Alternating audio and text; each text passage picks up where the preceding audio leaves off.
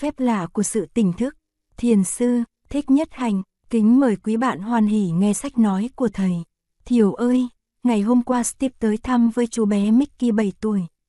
Gớm, thằng bé lớn mau quá đi thôi và nghịch ghê. Nó nói giỏi cả tiếng Pháp lẫn tiếng Anh, nó còn nói được tiếng lóng học ở ngoài đường nữa. Trẻ con bên này được nuôi dạy khác với lối nuôi dạy trẻ con bên mình. Cha mẹ chúng để chúng tự do phát triển. Suốt 2 giờ ngồi nói chuyện, Steve phải để ý tới thằng bé. Nó chơi, nó nghịch, nó san vào cả câu chuyện của người lớn. Nó làm cho người lớn không nói chuyện với nhau được. Tôi đưa cho nó mấy quyển sách hình của trẻ con, nhưng nó chỉ lật xem sơ sơ rồi lại bỏ sách, xen vào giữa tôi và ba nó. Nó đòi sự chú ý của thế giới người lớn. Sau đó nó ra ngoài sân chơi với một đứa trẻ con Tây hàng xóm. Tôi mới hỏi Steve đời sống gia đình có dễ chịu không? Steve không có câu trả lời dứt khoát. Năm ngoái hai vợ chồng và thằng bé đi Londonese trong một chuyến du khảo và ở lại đấy một năm. Đi ba người, về bốn người. Họ mới trở lại Paris tháng trước. Marie là một họa sĩ. Steve nói từ khi sanh Zoe, Marie buông bút không vẽ nữa. Tất cả thì giờ, cuộc sống, thân mạng là để dành cho cô bé mới ra đời. Marie cũng ít nói đến Mickey nữa. Không phải là Marie không thương Mickey, Steve nói, nó thương thằng bé lắm, nhưng hiện giờ nó chỉ sống cho Zoe. Chừng một năm nữa tôi biết nó sẽ cầm bút trở lại và xem Zoe ngang hàng với Mickey. Steve nói, mấy tuần nay, ít khi Steve ngủ được một giấc dài. Trong đêm, Marie cứ thức dậy, giật mình và vì mệt quá nó bảo tôi chờ dậy xem bé Zoe còn thở không. Tôi chiều Marie, chờ chừng em bé rồi lại trở về ngủ lại. Có lần mệt quá tôi nói, thì mới một giờ trước đây nó đang thở mà, không lý gì bây giờ nó hết thở. Marie nanh nỉ, tôi lại chiều lòng, có khi bực quá, tôi không chịu trở dậy, và Marie phải trở dậy. Có đêm chuyện đó xảy ra tới hai lần. Đời sống gia đình có dễ chịu hơn đời sống độc thân không? Steve không có câu trả lời dứt khoát. Nhiều người nói, có đời sống gia đình thì cuộc sống ổn định hơn, thăng bằng hơn. Steve không nói điều đó đúng mà cũng không nói điều đó sai. Anh ta chỉ ậm ư, nhưng mà tôi hiểu. Steve nói, tôi mới tìm ra một cách để có thật nhiều thì giờ. Tôi hỏi, cách gì? Steve nói, trước kia tôi thường chia thời giờ của tôi ra làm nhiều phần. Một phần tôi dành cho Mickey, học bài với nó, đọc truyện cho nó, tắm rửa nó. Một phần tôi dành cho Marie, giúp nàng trong việc lo lắng cho Zoe, đi chợ cho nàng, mang quần áo và tã đi tiệm giặt, nói chuyện với nàng khi mấy đứa nhỏ đã đi ngủ. Ngoài những thì giờ dành cho hai người, tôi xem Marie và Zoe là một người. Bởi vì hơi thở của Zoe cũng là hơi thở của Marie. Nếu một bên không thở được thì bên kia cũng bị ngạt hơi, tôi còn có thì giờ dành cho riêng tôi. Tôi đọc, viết khảo cứu, đi bách bổ còn thì giờ đi làm kiếm ăn ở sở thì khác. Đó là thì giờ của sở, nhưng bây giờ tôi không còn phân chia thời giờ như vậy nữa. Tôi lấy luôn thời giờ của Marie và của Mickey làm thời giờ của tôi. Khi tôi học bài chung với Mickey, tôi không còn có ý niệm, đây là thời giờ của tôi dành cho Mickey. Sau khi xong việc này tôi mới thật có thời giờ cho tôi. Trái lại, tôi tìm cách sống cho tôi trong khi học bài với Mickey, tôi chia sẻ sự có mặt của nó. Tôi tìm được hứng thú trong khi học bài với nó và như thế là thời giờ cho nó trở thành thì giờ của tôi. Đối với Marie cũng vậy, bất ngờ, tự nhiên tôi có vô khối thì giờ cho tôi. Steve vừa nói vừa cười, tôi thì ngạc nhiên, a à, cái anh chàng này khôn nhỉ, điều này đâu phải anh ta nhờ đọc sách mà biết, điều này là điều anh ta tự tìm ra trong đời sống hàng ngày. Mấy tháng nay tôi giảng kinh quán niệm mỗi chiều thứ bảy. Và sau khi giảng, những người trẻ đặt các câu hỏi về những phương thức áp dụng các nguyên tắc nêu ra trong kinh này về đời sống hàng ngày. Chúng tôi cùng bàn luận về phương cách dùng thì giờ. Điều làm tôi ngạc nhiên là tuy Steve chưa dự buổi giảng nào về kinh quán niệm trong mấy tháng qua, Steve cũng đã đi tới một nhận xét mà vài anh chị đã nêu ra trong các buổi thảo luận. Khả năng tiếng Việt của anh chàng còn yếu khiến chúng tôi không mời tham dự buổi giảng kinh và đàm luận. Nguyên tắc rửa bát để mà rửa bát. Thứ bảy tuần rồi, tôi có đem chuyện Steve kể lại cho những người tham dự buổi giảng kinh. Có một anh nói, Steve đã tìm ra nguyên tắc nhưng chưa tìm ra phương pháp. Tôi nói, tìm ra nguyên tắc được thì cũng tìm ra phương pháp được. Nếu Steve tìm được hứng thú trong lúc học bài với Mickey thì tức là Steve áp dụng hữu hiệu một vài phương pháp nào đó mà Steve đã tự tìm ra một mình. Đâu có phải chỉ có kinh quán niệm mới cung cấp được cho mình những phương pháp. Steve tuy có học Phật vớ đọc được Sanskrit, nhưng Steve không phải là người đã quy y. Nhưng không ai cấm người không Phật tử thực hành những phương pháp Phật giáo. Với lại phương pháp Phật giáo không phải là những phương pháp duy nhất. Lại còn điều này nữa, không phải chỉ những Phật tử mới tìm ra phương pháp Phật giáo. Đức Thích Ca Mâu Ni, các bậc duyên giác và bích chi Phật cũng đâu có là Phật tử trước khi tìm được con đường và những phương pháp đạt đạo, phải không? Một chị nói, thế thì một hôm nào đó, mình sẽ mời Steve tới nói về kinh nghiệm của Steve cho mình nghe, mình có thể học hỏi những kinh nghiệm của Steve. Tôi nghĩ khi chị ấy nói như thế, chị xác nhận một điều quan trọng, người Phật tử không nắm hết chân lý, người Phật tử có thể học được kinh nghiệm của những người không phải Phật tử và quan hệ hơn nữa. Người Phật tử có thể học hỏi Phật Pháp với những người không Phật. Tôi nhớ lại câu nói quan thuộc trong Phật giáo Đại Thừa, Phật Pháp tức là thế gian Pháp. Phương pháp của Phật cũng là phương pháp của cuộc sống, và Phật Pháp tại thế gian, bất ly thế gian giác, phương pháp của Phật áp dụng trong cuộc sống không thể tách ra ngoài sự thức tỉnh của cuộc sống. Vậy ta có thể nói, phương pháp của kinh quán niệm cũng dinh líu tới sự thức tỉnh của Steve phải không? Nhưng mà Steve cũng cô thể áp dụng những phương pháp dạy trong kinh quán niệm. Nếu Steve muốn, chắc đâu là những phương pháp mà Steve tìm ra đã đủ để đưa Steve tới chỗ thành công hoàn toàn. Mỗi đêm mà phải thức dậy chừng 10 lần để xem thử bé dâu y còn thở không, điều đó cũng hơi làm mình bực mình đấy chứ. Nhiều người mới nghe đã có thể gắt lên rồi, huống hồ là tự họ phải làm như Steve. Biết đâu trong kinh quán niệm lại chẳng có phương pháp giúp Steve xem thì giờ ngủ và thì giờ dậy của bé dâu y là một. Các tác viên xã hội của trường chắc hẳn cũng muốn biết xem thành quả của Steve đạt được lớn lao tới chừng nào, có phải không? Có tác viên nào mà lại chẳng thấy thời giờ dành riêng cho mình quá ít ỏi. Tôi cũng là một loại tác viên, Thiều cũng là một loại tác viên. Chúng mình cùng muốn biết làm thế nào Steve đã giật dược vô khối thì giờ cho Steve. Steve đã đạt được vô khối thì giờ, thật chưa? Hay chỉ mới đạt trên nguyên tắc? Bên Mỹ có một anh chàng rất thân với tôi. Tên anh là Jim Forrest. Anh ta ở trong tổ chức Catholic Peace Fellowship. Ngày xưa anh ta đã đốt thẻ chư MG binh chống chiến tranh và đi ở tù hơn một năm. Hồi đó, nghe anh ta ở tù, tôi hơi ngại, bởi tánh anh ta rất hoạt động, nôn nóng muốn hành động, sợ không kham nổi sự tù túng trong phòng giam.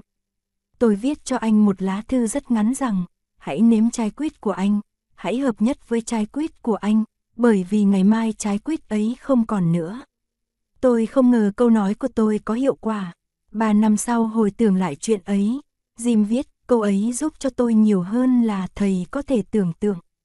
Nhờ câu ấy mà tôi tìm được sự an lạc nơi lao tù, làm bạn được với lao tù và sống trong lao tù những ngày lợi lạc. Jim đã tìm được tự do trong lao tù, khôi phục được thì giờ và sự sống của mình ngay trong lao tù. Jim cũng khá đấy chứ, phải không Thiều? Mùa đông năm kia Jim qua đây chơi. Tôi thường hay rửa bát sau khi ăn cơm xong trước khi lên ngồi uống trà. Một tối Jim đòi rửa bát. Tôi nói, rửa thì rửa nhưng phải biết cách rửa. Jim nói, bộ thầy nói tôi không biết cách rửa chén hay sao? Tôi nói, có hai cách rửa chén. Cách thứ nhất là rửa để cho rửa xong, cách thứ hai là rửa không phải để cho rửa xong. Jim thích quá nói, tôi sẽ chọn cách thứ hai, rửa chỉ để rửa mà thôi. Từ đấy Jim hay dành rửa chén, tôi giao trách nhiệm cho anh ta trong cả tuần. Sau đó về xứ, anh đã tuyên truyền chủ nghĩa rửa chén để mà rửa chén trong nhiều bài báo. Anh ta tuyên truyền nhiều quá, ngay cả trong gia đình nữa. Khiến Laura cười bảo anh, ở dưới bếp chỉ còn chén bát sạch. Nếu anh thích rửa bát để mà rửa bát quá như vậy thì sao anh không xuống đem chén bát sạch ra mà rửa lại một lần nữa đi. Hồi tôi còn làm, điêu, tại chùa Từ Hiếu, cách đây 30 năm, rửa chén bát không phải là một việc làm dễ chịu lắm đâu nhé. Vào những mùa an cư, hai người trực nhật phải nấu cơm và rửa bát, có khi cho cho hơn 100 thầy. Xà phòng không có, chỉ có cho chấu và bẹ dừa mà thôi. Ngồi trước một đống chén bát lớn như vậy rất nản, nhất là nhằm mùa đông phải nấu một nồi nước nóng khá lớn mới rửa được vì nước lạnh, lạnh buốt.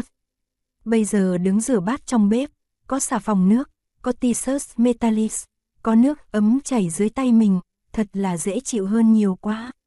Ấy vậy mà ai đã rửa bát ai cũng muốn rửa thật mau cho xong, để mà lên ngồi chơi. Có nhiều bà đòi chồng mua cho được cái máy rửa chén. Thiều à, cái máy giặt tôi còn chịu được, mấy năm ở ngoại quốc tôi chỉ giặt bằng tay chứ còn cái máy rửa chén thật tình tôi không chịu nổi. Các bà ở quê mình sẽ chép miệng, mèn đếch ơi, làm biếng đến vậy là cùng. Theo tinh thần của kinh quán niệm thì trong khi rửa bát mình chỉ nên rửa bát mà thôi. Có nghĩa là khi rửa bát mình có ý thức được rằng sự kiện chính mình đang rửa bát. Mới nghe qua thì thấy buồn cười. Rửa bát thì có gì hay ho đâu mà tập trung ý lực vào đấy nhiều như thế. Nhưng quả thực tất cả sự hay ho là nằm chỗ đó nghe thiều.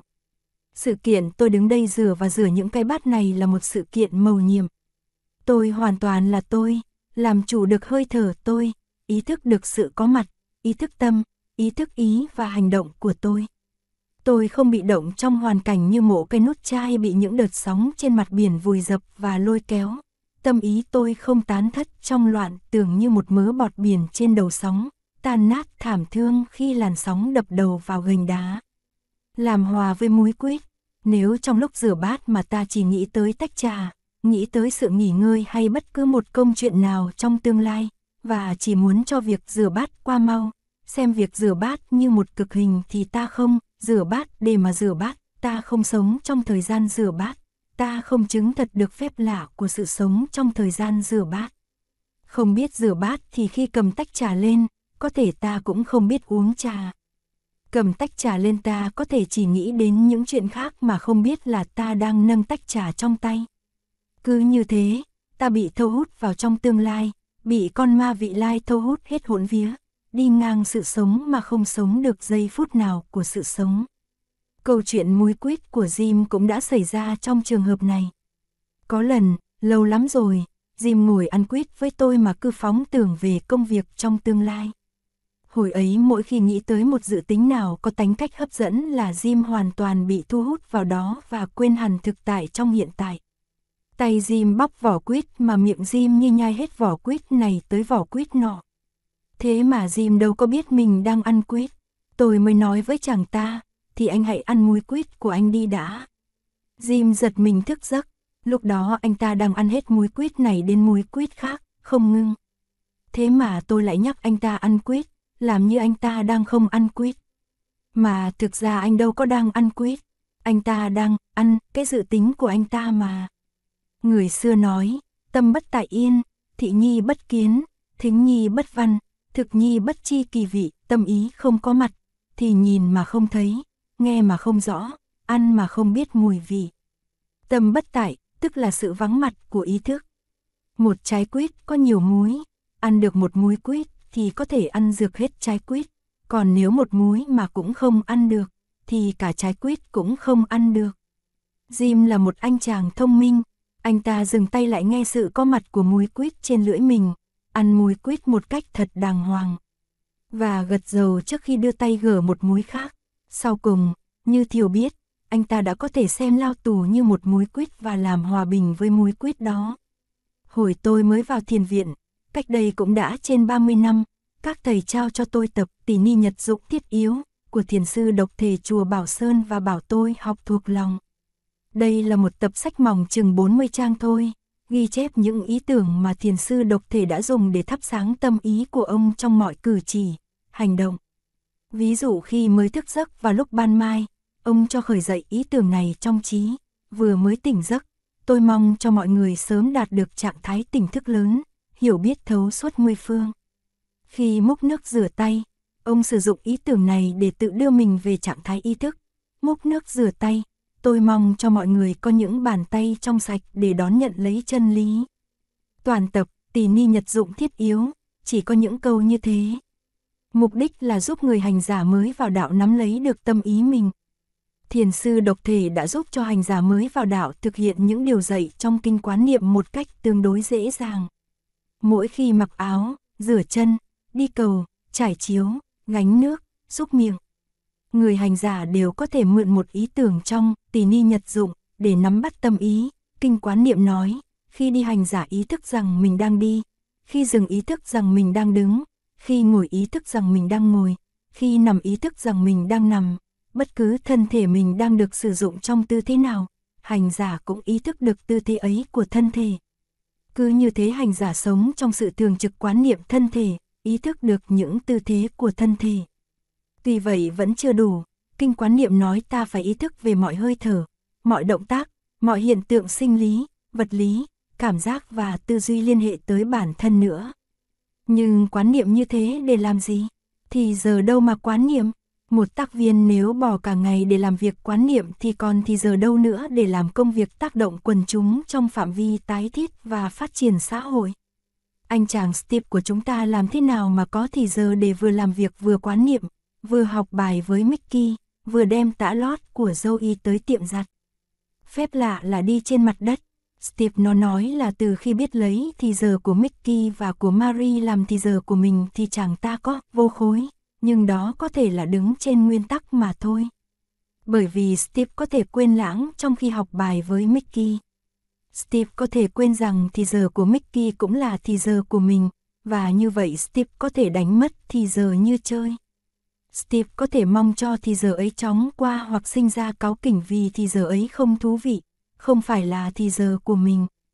Vì vậy muốn thật sự có vô khối thì giờ, ngã là không chỉ trên nguyên tắc, Steve cần giữ ý thức, đây là thì giờ của ta, sáng tỏ mãi trong suốt thời gian học bài với con. Trong khi ấy tâm ý con người hay buông lung và từ ý tưởng này, tâm ý bắt sang ý tưởng khác như con vượn truyền cành. Muốn giữ cho ý thức hiện thực sáng tỏ, từ đây về sau tôi sẽ dùng danh từ, chánh niệm, để thay thế cho mệnh đề, ý thức sáng tỏ về hiện thực, thì cần đôi chút luyện tập. Tập luyện ngay trong đời sống hàng ngày và thực tập trong những buổi thiền quán. Trong khi một tác viên đi bộ trên con đường đất đỏ để tới đầu làng, anh cũng có thể thực tập quán niệm. Anh đi từng bước vững chãi trên con đường đất đỏ hai bên có viền cỏ xanh và khởi chánh niệm trong trí anh, ý thức được là mình đang đi trên con đường đó, con đường dẫn tới làng. Anh tập trung ý tưởng vào đối tượng quán chiếu duy nhất ấy. Ta đi trên con đường đầu làng, trời lạnh hoặc trời mưa. Đường khô hay con đường lầy lội, anh cũng duy trì tránh niệm, anh không lập đi lập lại trong trí một cách máy móc, tôi đang đi trên con đường đầu làng. Máy móc là sự ngược lại của chánh niệm. Có người niệm Phật như một cái máy trong lúc tâm trí đi phiêu lưu xa thực tại ngoài ngàn dặm. Tôi nghĩ niệm Phật như thế còn tệ hơn là không niệm Phật. Nếu ta thực sự duy trì được chánh niệm trong khi ta đang bước trên con đường làng, ta sẽ thấy sự kiện ta đang bước trên con đường làng là một sự kiện mầu nhiệm một niềm vui nở ra từ tim ta như một đóa hoa và bao trùm lấy thế giới hiện thực. Tôi ưa đi bộ một mình trên những con đường quê, hai bên có những bông lúa hay cỏ đại và đặt từng bước chân ý thức trên đất, biết mình trong hiện tại đang đi trên hành tinh màu xanh kỳ diệu. Những lúc như thế tôi thấy hiện hữu màu nhiệm một cách lạ kỳ. Người ta thường nghĩ rằng đi trên mặt nước hay đi trên than hồng là thực hành phép lạ. Tôi nghĩ phép lạ không phải là đi trên mặt nước hay đi trên than hồng mà là đi trên mặt đất. Hàng ngày ta thực hiện phép lạ mà ta thường không hay biết. Thiều nhìn thử lại xem trời xanh, mây trắng, lá đục và đôi mắt bé thi Hải Thiều âm đan lay láy. Hai mắt của Hải Thiều cũng là một phép lạ mà trời kia, mây ấy, lá nọ cũng là phép lạ phải không? Thiền sư độc thể nói, khi ngồi nên ngồi thật ngay thẳng và khởi niệm, Ngồi đây cũng như ngồi trên pháp tọa Bồ đề. Pháp tọa Bồ đề là chỗ một Đức Phật đã ngồi mà chứng ngộ. Nếu có hàng hà xa số Phật tức là đã có xa số người đã giác ngộ, và chỗ bãi cỏ tôi ngồi hôm trước ấy thế nào cũng có một Đức Phật đã ngồi. Thi sĩ Nguyễn Công Trứ cũng có ý thức sáng khi ông ngồi xuống một chỗ ngồi và thấy dược rằng ngày xưa, cổ nhân đã từng ngồi trên chỗ ông đang ngồi, và ngàn muôn năm sau cũng sẽ có người tới ngồi chỗ ấy. Ngã kim nhật tại tọa chi địa, cổ chi ngân tàng tiên ngã tọa chi, ngàn muôn năm Âu cũng thế nhi, ai hay hát mà ai hay nghe hát, chỗ ngồi và thời gian trong giờ phút ấy trở thành hợp nhất trong một hiện tại vĩnh cửu. Nhưng người tác viên không phải có thì giờ để suốt ngày thong thả chơi trên những con đường cỏ xanh và ngồi dưới gốc cây. người tác viên phải soạn thảo, dự án công tác, bàn bạc với dân làng, giải quyết trăm vàn khó khăn lao động nơi ruộng vườn, đối phó với cường hào ác bá. Trong thời gian thực hiện công tác đó, anh hoặc chị phải để tâm ý vào công việc, đề cao cảnh giác, sẵn sàng phản ứng một cách thông minh và hữu hiệu. Tất cả những điều ấy chính là quán niệm, thực tập quán cũng là để có thể để hết tâm ý vào công việc, đề cao cảnh giác và phản ứng thông minh. Trong lúc bàn cãi giải quyết và đối phó, sự bình tâm và tự chủ là những yếu tố cần thiết để đi tới kết quả tốt đẹp. Anh chị tác viên nào cũng rõ điều ấy.